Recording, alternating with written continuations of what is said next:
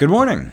It's all politics and chicken nuggets. The Trump administration goes to Catoctin Elementary School. For Tuesday, May 2nd, it's your Loudoun Now Morning Minute.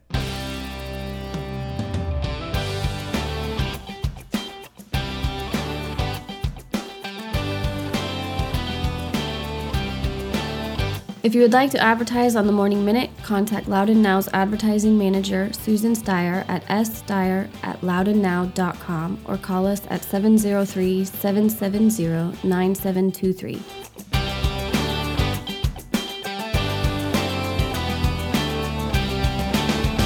Thanks for being with us. I'm Renss Greene. Yes, Catoctin Elementary School had a high profile visitor yesterday. Exactly one week into his new job, United States Secretary of Agriculture Sonny Perdue came to Leesburg to announce the administration would be relaxing healthy school meal regulations.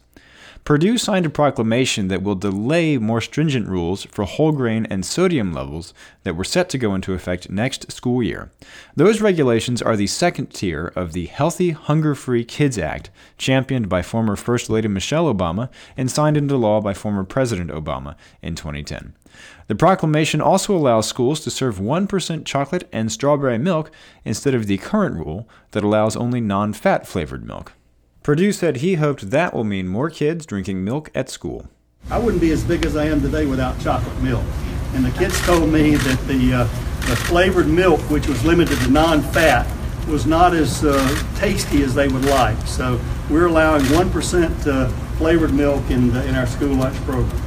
Loudoun School Nutrition Services Director Dr. Becky Domokos-Bays told us the Obama rules would have made it more difficult to get kids to eat cafeteria food.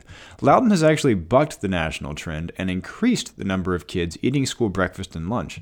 Dr. Domokos-Bays has partnered with Loudoun County farmers to bring more local produce into school cafeterias, and last year launched a grab and go breakfast program that helped boost the number of school breakfast meals students get by 28%. She said her team has already tested out lower sodium soups, and the kids won't touch it. The school system also got a waiver from the federal government on serving whole grain pastas. And this being the Trump administration, you can't send a cabinet member out without seeing some protests. About two dozen protesters were outside with signs.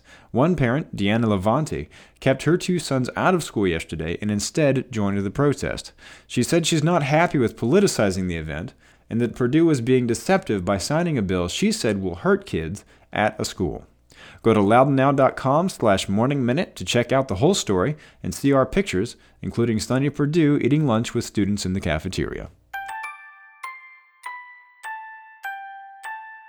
In other news, yesterday was also Loudoun Valley High School boys basketball team day, as proclaimed by Mayor Kwasi Fraser, but it comes tinged with a little sorrow.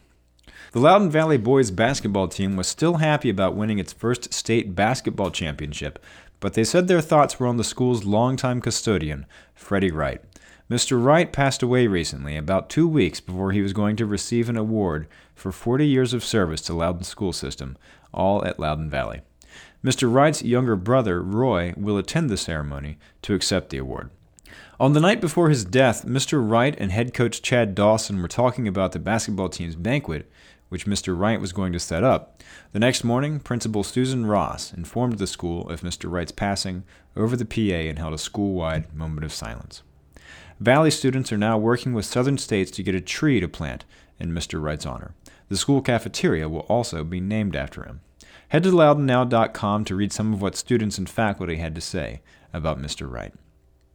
In much happier news, the Loudoun Lyme race is next weekend in Brambleton. The run is designed to raise awareness for Lyme disease prevention and raise money toward finding a cure. To date, the race has raised more than $250,000 for the National Capital Lyme Disease Association. Organizers say Loudoun is home to the third largest number of Lyme disease cases in the country. The race was started by Stephen Gotchi, the owner of Sterling based Dry Home Roofing and Siding, after he saw his wife and many of his friends battling the disease. Registration is open at loudounlyme.org and the race is May 7th. And speaking of May 7th, the Step Up Your Health Challenge will also be that morning. It'll be on AOL's campus in Ashburn with a 5K, a one mile run, music, games, and cash prizes. Loudoun County schools can earn money for their school's health and wellness initiatives when students, faculty, parents, neighbors, or anyone else who registers for the team participates. You can register over at prraces.com. Get the full stories on all these stories over at loudounnow.com. On today's calendar, Trinity House Cafe will be hosting story time for families at 9:30 a.m. The Loudoun County Senior Center at Cascades in Sterling will be holding a beginner's Tai Chi class at 11 a.m. The Senior Center will also host the Camera Club at 1 p.m. and then at 5 p.m.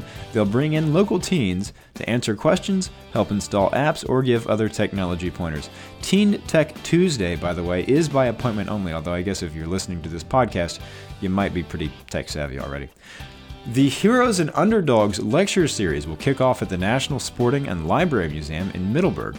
Patrick Ferris from the Warren Historical Society will be talking about the U.S. Cavalry Remount Station in Front Royal at 6 p.m.